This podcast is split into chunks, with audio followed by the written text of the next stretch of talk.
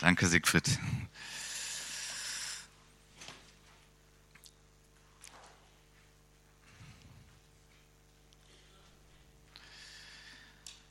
Ja, das passt ja alles wunderbar zusammen heute. Bevor wir jetzt ins Wort gehen, kurz auch eine Ansage noch von mir. Bekanntmachung klingt so förmlich. Also, ich werde mit meiner Familie knapp zwei Wochen Urlaub machen jetzt. Und da freuen wir uns riesig drauf. Sind ja auch Schulferien. Wir werden hier die Gegend erkunden und chillen, sagt man, glaube ich, heute. Ne? Chillen heißt das heute? Gut, also knapp zwei Wochen sind wir als Familie Buck dann im Urlaub. Also nächsten Sonntag auch nicht hier, aber in zwei Wochen sind wir dann auch schon wieder hier im Gottesdienst. Sei positiv und hör nicht auf die Stimme der Angst. Teil zwei. Wir hatten das letzte Woche schon. Wer sagt, oh Mann, schade, habe ich verpasst. Da gibt sicherlich die CD, kann man hinterher dann bekommen, auch von letzter Woche. Ich möchte ganz bewusst auch nochmal ähm, ein bisschen was wiederholen von letzter Woche, nicht wortwörtlich natürlich, aber ähm, ich habe so empfunden, das Thema ist einfach zu wichtig und auch gestern hat, äh, letztes Mal hatte ich so viel auf dem Herzen, was nicht reinpasste und macht ja auch keinen Sinn, wenn man das alles reinstopft und man kann das dann gar nicht verarbeiten. Sei positiv und hör nicht auf die Stimme der Angst. Wir haben heute viel gehört über das Ohr und über das Hören und das, das ist richtig ein ganz, ganz wichtiges Thema. Und das macht auch, würde ich sagen, mal den Unterschied, ähm, ob wir ein lebendiges Christsein leben, ob wir mit dem lebendigen Gott unterwegs sind oder ob wir, sagen wir mal, ein sehr starres, korrektes Christsein leben. Wir sagen, so sagt die Bibel das, das ist immer richtig, aber wo wir einfach dann so stur die Regeln befolgen. Unser Gott ist lebendig, Jesus ist lebendig, er ist auferstanden, er ist hier und er ist auch morgen bei dir und auch heute Abend bei dir zu Hause und Nachfolge Jesu, ihm zu folgen, ein Jünger Jesu zu sein, hat ganz viel damit zu tun, dass wir unseren Gott kennen und immer besser kennenlernen und dass er zu uns spricht. Es ist doch im Leben so, dass es oft ganz viele gute Sachen gibt zu tun. Ähm, aber der Herr möchte, dass du das tust, was er auf dem Herzen hat für dich. So, und das ist dann das Beste. Und dazu brauchen wir natürlich die Fähigkeit, ihn wahrzunehmen, ihn zu hören, uns von ihm leiten zu lassen. Sei positiv. Ich möchte mal kurz was zu positiv sagen, was damit gemeint ist und was nicht damit gemeint ist. Also was ist damit gemeint? Sei positiv. Das hat damit zu tun, äh, wir wollen positiv sein, weil Gott gut ist. Weil Gott gut ist. Und es ist so, negativ zu werden, äh, geht fast automatisch. Also da müssen wir uns nicht anstrengen. Und ich denke, je länger man äh, auf dieser Erde hier unterwegs ist und je mehr auch schwierige Sachen man so durchgemacht hat, also wenn man nicht aufpasst, wird man negativ. Das geht ganz alleine. Deswegen gibt die Schrift uns immer wieder Aufforderungen, positiv zu sein. Jetzt wirst du fragen, wo steht denn positiv in meiner Bibel? Nun, das steht so nicht, aber ich will noch mal erklären, was ich mit diesem Wort meine. Ich kann auch sagen, sei dankbar. Dankbarkeit, das ist so ein Element, positiv zu sein. Sei dankbar und davon spricht die Bibel viel. Die Bibel spricht auch davon, freut euch im Herrn. Und nochmal sage ich euch, freut euch. Also freut euch im Herrn. Auch das führt dazu, dass wir positiv unterwegs sind. Zuversicht zu haben, Hoffnung zu haben für unser Leben, für unsere Situation, in der wir sind, für die nächste Prüfung, für das, was vor uns liegt, für den Rumänien-Einsatz Zuversicht zu haben, Hoffnung zu haben, das, das ist für mich alles so in diesem Wort positiv drin. Und das ist ein ganz tiefer biblischer Wert. Das ist Gottes Art. Er ist positiv. Also wenn jemand negativ, allen Grund hätte, negativ zu sein, dann wäre es Gott. Hat uns Menschen geschaffen und so weiter. Ermutigt, gesprochen und, und, und. Meine Güte. Aber er ist gut. Und er ist positiv. Er hat Gedanken der Zukunft, Gedanken der Hoffnung. Er hat einen Plan. Er ist nicht griesgrämig. Er ist gut. Und das, obwohl er das Negative natürlich wahrnimmt. Aber er ist immer dabei. Er möchte immer wieder aufrichten. Er möchte ermutigen. Er möchte heilen. Er möchte zurechtbringen. Das ist einfach sein Wesen. Und er möchte gerne, dass wir auch so unterwegs sind. Also nochmal, das ist, was ich mit sei positiv so alles verbinde und hör nicht auf die Stimme der Angst. Wir gehen noch mal ein bisschen so im Schnelldurchgang das durch, was letzte Woche war. Ähm, die Situation von David, der hier kämpft für die Einwohner von Keila. Die Philister sind da gegen die Keilaiten oder weiß ich auch nicht, wie man die dann nennt. Ähm, und es heißt, man berichtete David, siehe, die Philister kämpfen gegen Keila und sie plündern die Tennen. Das ist tragisch, denn wenn die Tennen geplündert sind, dann gibt's kein Weizen mehr und dann gibt's auch nichts zu essen. Da befragte David den Herrn und sagte, soll ich hinziehen? Und diese Philister schlagen. Der Herr sprach zu David, zieh hin, schlag die Philister und rette Keila. Also hier sind wir bei unserem Thema. Er fragte den Herrn. Er hat nicht einfach gesagt, ja klar, machen wir doch, äh, logisch, ähm, sondern er wusste, ich brauche den Herrn, um hier diesen Menschen zu helfen. Aber die Männer David sagten zu ihm, siehe, wir fürchten uns. Hier ist die Stimme der Angst. Ja, wir fürchten uns. Schon hier in Juda, hier wo wir sind. Und jetzt wir noch in die Schlacht ziehen und Menschen befreien und ihnen helfen und gegen die Feinde angehen. Ähm, und dann befragte David wieder den Herrn, Vers 4, und der Herr antwortete ihm und sprach, mach dich auf, zieh nach Keila hinab, denn ich will die Philister in deine Hand geben. Gott wird nochmal gefragt, David fragt nochmal den Herrn, weil es Menschen gibt, die zweifeln, die Angst haben, die mehr auf die Stimme der Angst hören wollen. Und der Herr ist gütig und gnädig. Er sagt nicht, ähm, ey, was willst du hier schon wieder? Äh, Habe ich schon gesagt. Einmal reicht. Nein, nein, der Herr sagt's nochmal. Und David äh, bekommt daraus die Stärke aus dem Reden Gottes. Und dann kämpft er und auch die Männer mit ihm. Und sie besiegen die Philister. Und die Philister haben eine große Niederlage und die Bewohner von Keila werden gerettet. Mich berührt immer wieder das Herz von David. Ja, also auch ein David hätte sagen können und wahrscheinlich sein Verstand hat ihm auch gesagt, das geht nicht, wir sind zu wenige, da werden wir verlieren, dann haben wir nachher noch mehr Probleme, als wir jetzt haben. Aber David achtet auf sein Herz und das, was Gott in sein Herz spricht. Das ist das Entscheidende. Gott hat ihm zugesichert, dass er mit ihm ist. Und Gott will die Bewohner der Stadt retten und er will es durch David und seine Männer tun.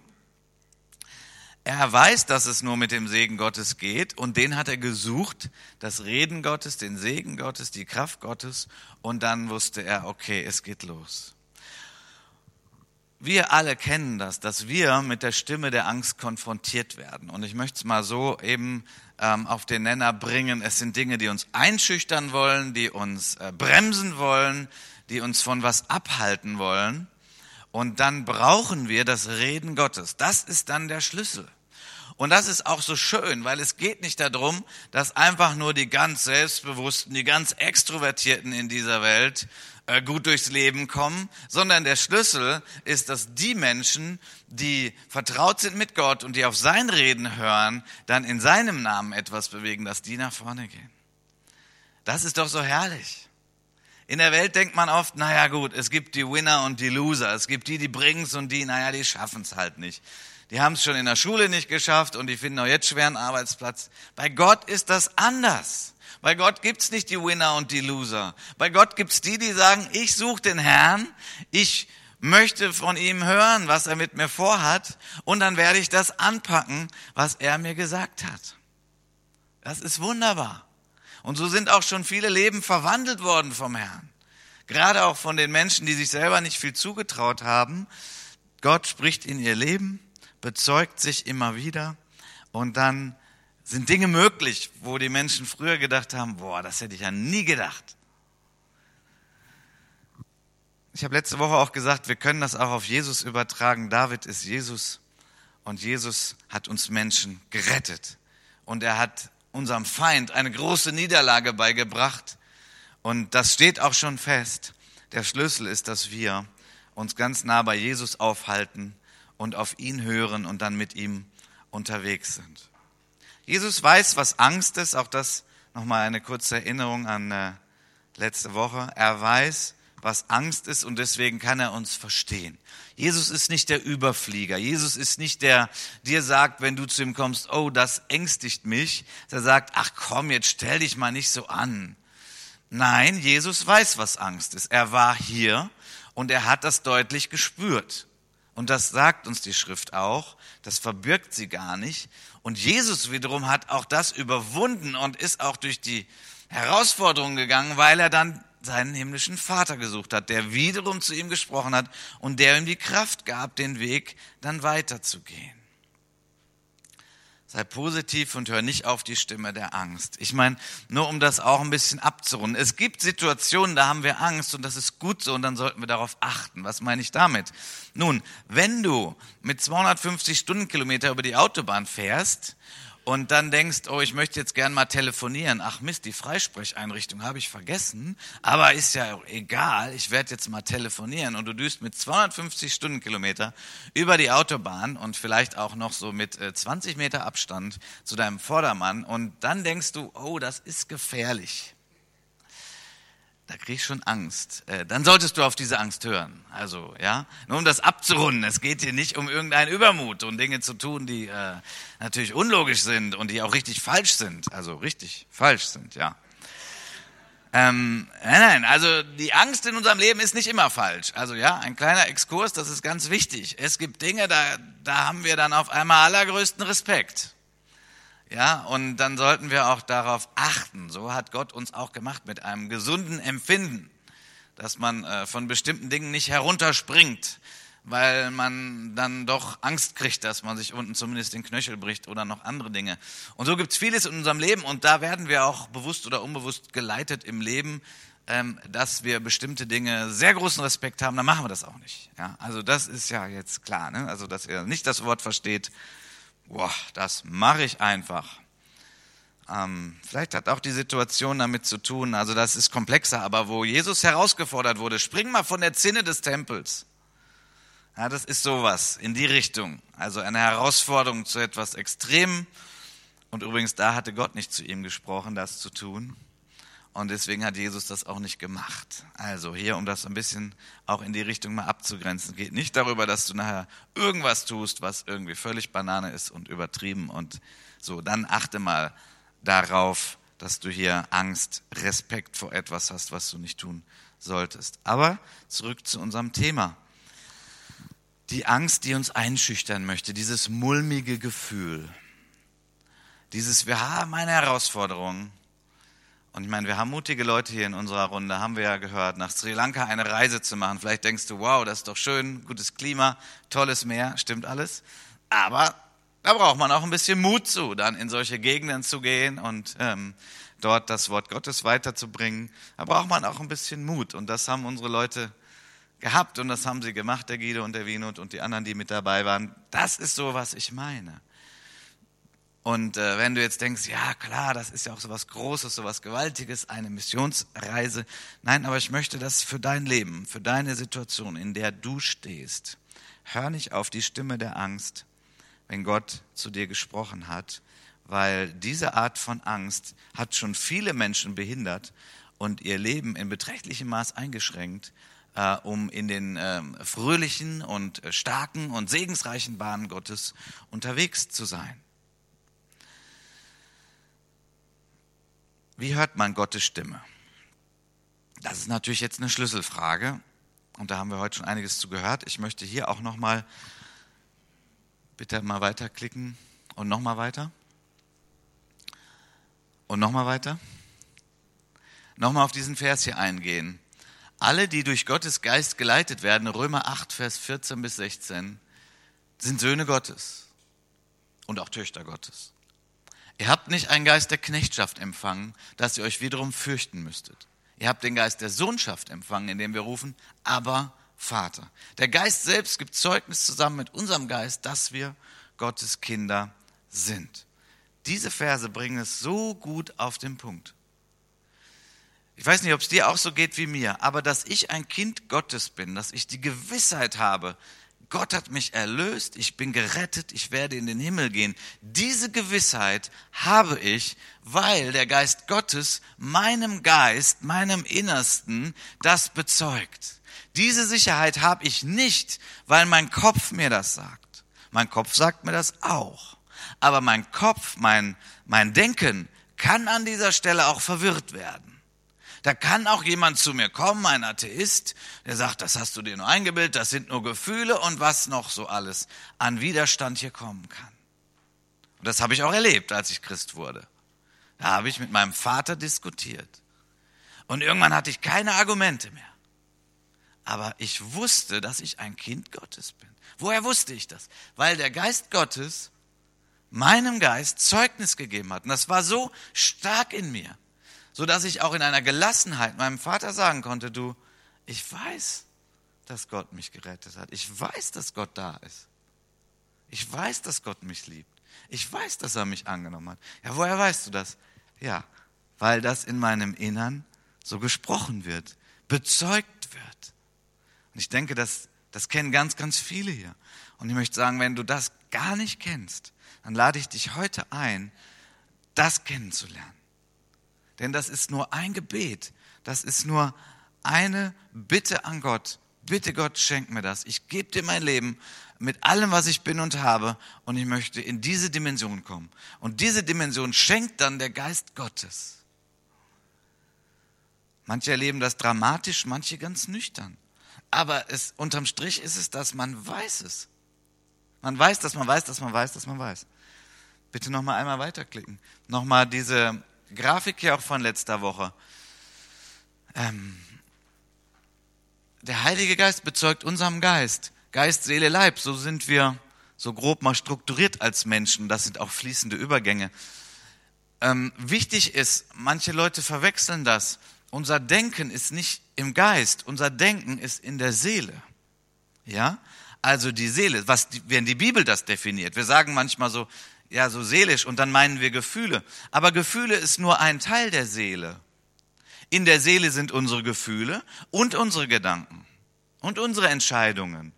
So, das ist alles in der Seele. Und äh, weil unsere Gedanken auch im Bereich der Seele sind, können unsere Gedanken verwirrt werden, angefochten werden, Zweifel kommen.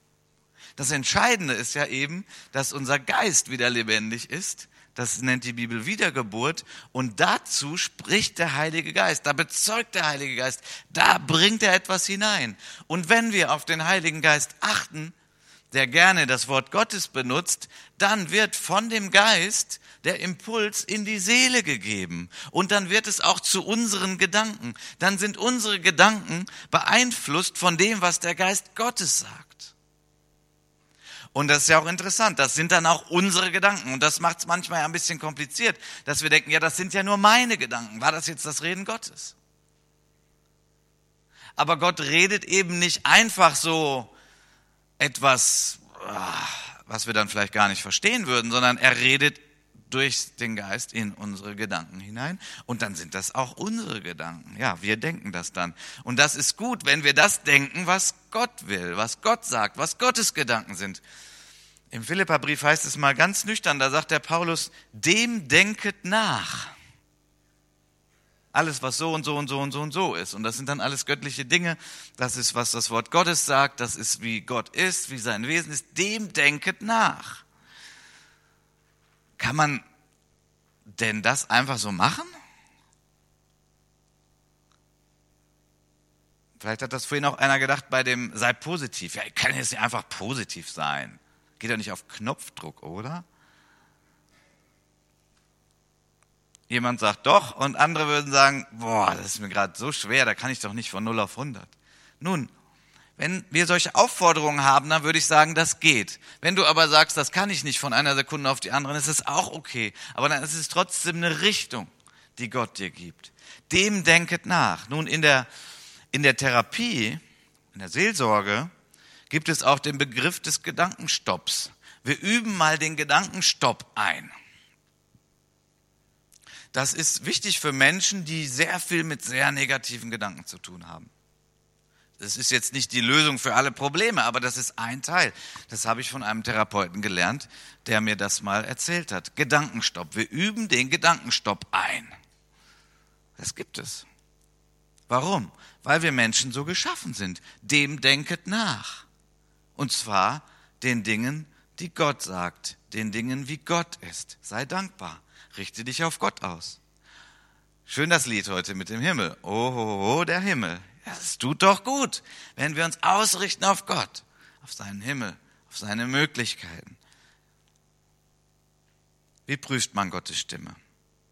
Das ist ja wichtig. Wir wollen ja nicht dann in Einbildung unterwegs sein, in irgendwelchen Luftschlössern und hier den Kontakt zur Erde verlieren.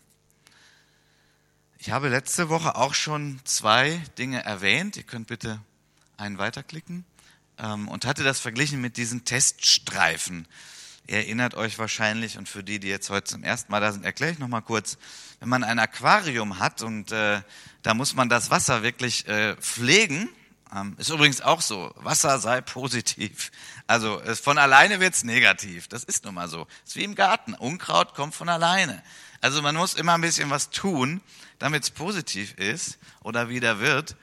Und ähm, beim Aquarium ist es eben so, wenn du nicht darauf achtest, wie die Wasserqualität ist, dann wird die schlecht und dann sterben irgendwann die Fische. Und das ist dann schade, besonders wenn die teuer waren. Ähm, und deswegen gibt es diese Teststreifen, weil es halt Dinge gibt, die wir nicht so wahrnehmen können. pH-Wert ähm, und äh, Nitritgehalt und so weiter. Und deswegen gibt es diese Teststreifen. Und ich vergleiche das mal damit, dass es auch für uns Teststreifen gibt, wie wir denn erkennen können, ob das Gottes Stimme ist. Können wir das dann immer 100 Prozent beweisen? Nein, können wir nicht. Wir bewegen uns ja hier im Bereich des Geistes, des Übernatürlichen. Und doch können wir zu einer Klarheit, zu einer Gewissheit gelangen, die, die dann in uns ist, wo wir sagen, doch, das hat Gott mir aufs Herz gelegt. Und diese Teststreifen sind zum einen natürlich das Wort Gottes. Ähm, es wird sich nie widersprechen. Das Wort, was Gott inspiriert hat, wird äh, nie im Widerspruch stehen zu dem, was Gott zu uns spricht. Der zweite Teststreifen Friede und Freude.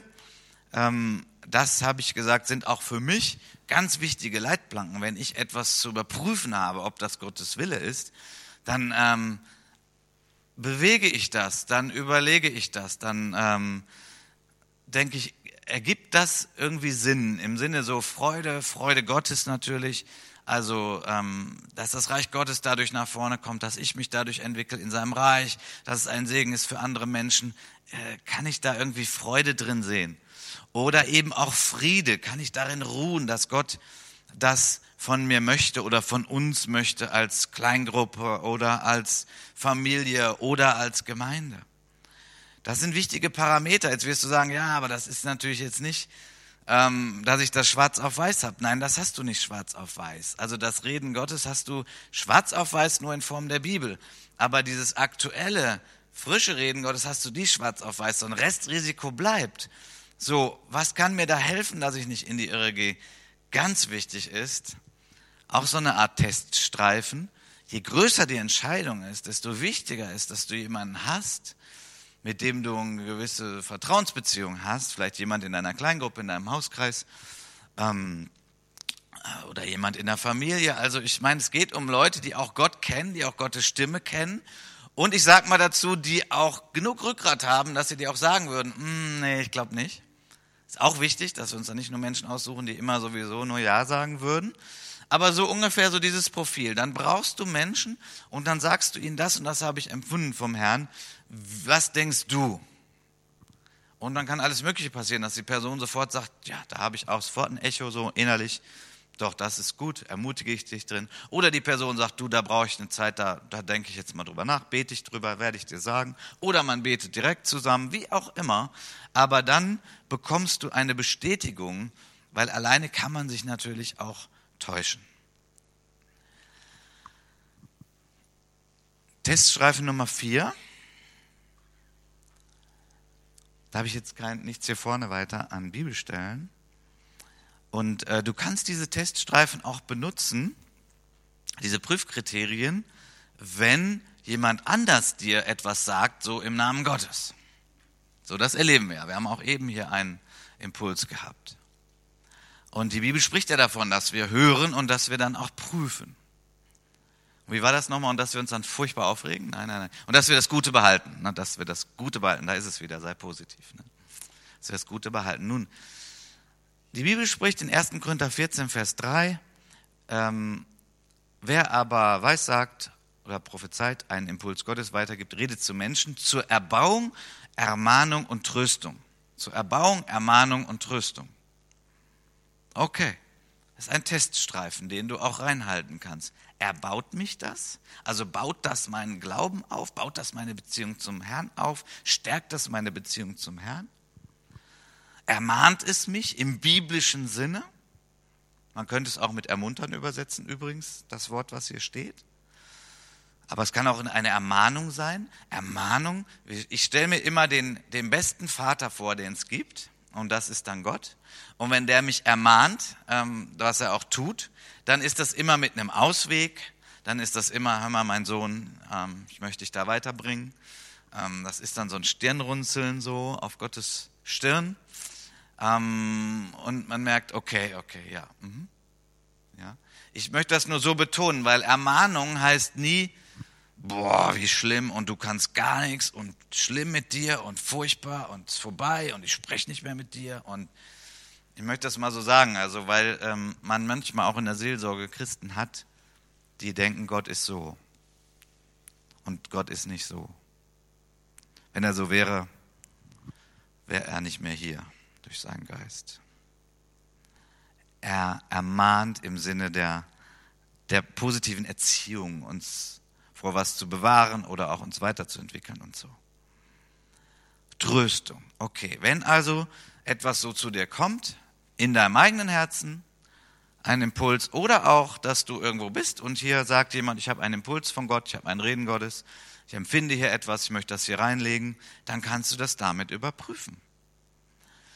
In dem Zusammenhang vom Korintherbrief spricht Paulus ja auch von der Liebe und er sagt, wenn ich Dinge tue und es ist keine Liebe, dann ist es wie ein tönendes Erz oder eine schallende Zimbel. So, das eine schallende Zimbel muss man ja auch übersetzen nach heute. Was ist das? das ist, ist das hier sowas ähnliches, oder? Sowas? Genau. So, und eine schallende Zimbel, das stelle ich mir jetzt so vor, ähm, das ist eine Zimbel, die nicht gut gespielt wird. Also die ist einfach so, boah, ne, so. Und dann denkst du, ah, oh, nee, furchtbar. Ähm, das ist hier mit gemeint. Ja, ein unangenehmer Klang, äh, der auch Stress auslöst. Wir hatten das gerade mit dem Ohr hier, das, das löst dann Stress aus. Und das heißt, wenn wenn du selber so einen Eindruck hast, der, der dich in der Hinsicht äh, stresst oder du irgendwo in einer Versammlung bist und ähm, jemand gibt so ein Wort, so, dann ist das auch ein Teststreifen, ähm, den du anwenden kannst und dass du auch sagst, das erlaube ich nicht in meinem Herzen zu wohnen, weil es einfach nicht dem Wesen Gottes entspricht. Ja. Und da hat jeder auch eine Verantwortung. Also nicht nur die, die Gottesdienst leiten oder so. Da hat auch jeder eine Verantwortung. Man kann das lernen, man kann da hineinkommen. Und ähm, das ist gut, weil das hat damit zu tun, dass wir wachsen als, als Gläubige, dass wir darin reifen. Und wie gesagt, immer wenn du echt denkst, das ist ganz wichtig, das muss ich für mich klarkriegen, dann kannst du ja auch immer noch mit jemand anders sprechen oder beten, der auch Gott kennt. Ein weiterer Teststreifen äh, nenne ich mal Freiheit und Loyalität. Freiheit und Loyalität. In 2. Korinther 3, Vers 17 heißt es, der Herr aber ist der Geist. Wo aber der Geist des Herrn ist, ist Freiheit. Wo der Geist des Herrn ist, ist Freiheit. Gott hat uns allen eine freie Entscheidung gegeben. Wir sind Menschen mit einem freien Willen. So hat Gott uns gemacht. Und er nimmt das nicht zurück. Und von daher, wenn du so einen Eindruck hast, der dich in Gefangenschaft setzt, oder wenn jemand zu dir kommt und sagt, du, Gott hat mir gesagt, du sollst diese Frau heiraten. Und du denkst, oh, echt? Nein. Äh. So, dann ist es nicht Freiheit. Da will dir jemand was, eine Entscheidung abnehmen, die du treffen musst. Und es ist natürlich gut, so eine Entscheidung, auch wen ich heiraten will, in, in Zusammenarbeit mit Gott zu klären. Ja, das, das möchte ich sehr ermutigen dazu. Und auch hier redet Gott, aber er wird es nie so machen, dass jemand anders äh, dir das befiehlt. Weil er hat uns eine freie Entscheidung gegeben. Und es ist auch manchmal ganz schön hart, wie Gott das durchzieht mit der freien Entscheidung. Also ich meine mal, bei vielen schlimmen Dingen, was wir Menschen so anstellen, würde ich mir manchmal wünschen, dass Gott einfach sagt, nein. Aber ich meine, das wird er am Ende der Zeit tun, wenn Jesus wiederkommt. Bis dahin ist Freiheit. Und diese Freiheit ist notwendig, dass wir darin wachsen. Freiheit und Loyalität. Ich möchte an der Stelle auch einfügen, dass ich ähm, davon überzeugt bin, dass Gott Leiterschaft setzt. Also dass auch Leiterschaft, Kleingruppe, Bereiche, Gemeinde, dass Gott Leiter setzt. Und ähm, wenn Gott diese Leiter setzt, er gibt ja auch die Gabe der Leitung, dass er dann auch äh, hier Freiheit und Loyalität für die Leitung möchte. Also, dass diese Leitung natürlich unter Gottes Führung und auch im Hinhören auf die Leute, die sie leiten, leiten, aber dass sie eben auch die Freiheit haben zu leiten und dass die, die nicht in Leitung sind, ähm, Loyalität zeigen und sich hier einordnen. Ulonska hat das mal genannt, also das Problem, was entsteht, wenn das nicht geschieht, Prophetokratie. Kratie ist ja Herrschaft und Prophetokratie heißt, die Propheten herrschen oder die geistlichen Eindrücke herrschen. Ja.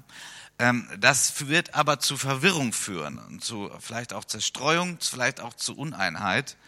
Ähm, das ist nicht gut. Also Gemeinde wird nicht geleitet durch Prophetie. Gemeinde wird geleitet durch die gottgesetzten Leiter, die hoffentlich hinhören, was Gott sagt und auch hinhören, wenn Gemeindemitglieder etwas von Gott empfangen haben und das sagen.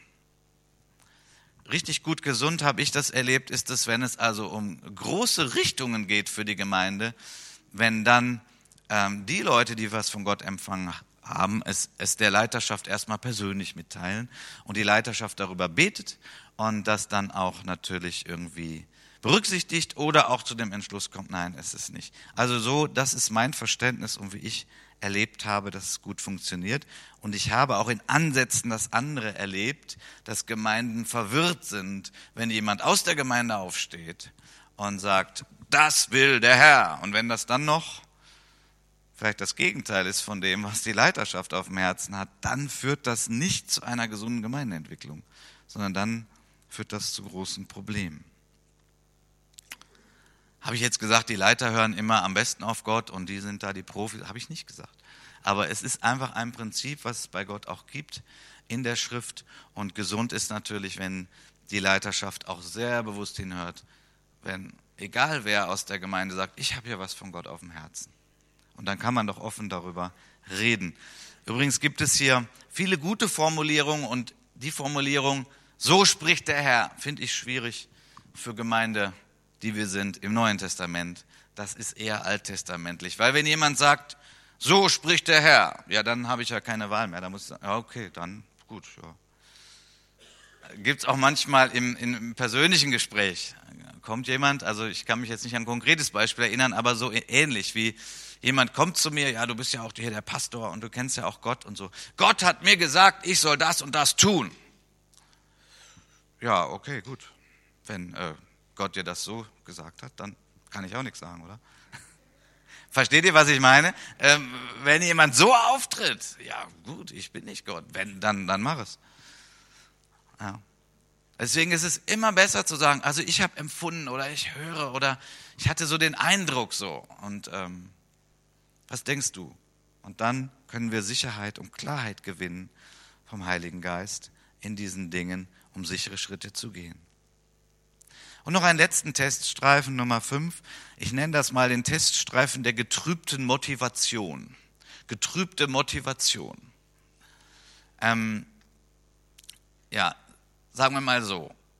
Wenn ich gerade richtig Stress habe mit meinem besten Freund, so, ich stelle mir jetzt gerade mal jemanden vor aus meiner früheren Gemeinde, so, also hat nichts hier mit irgendwem im Raum zu tun. Gerade richtig Stress, der hat mich so geärgert ja, mir enttäuscht.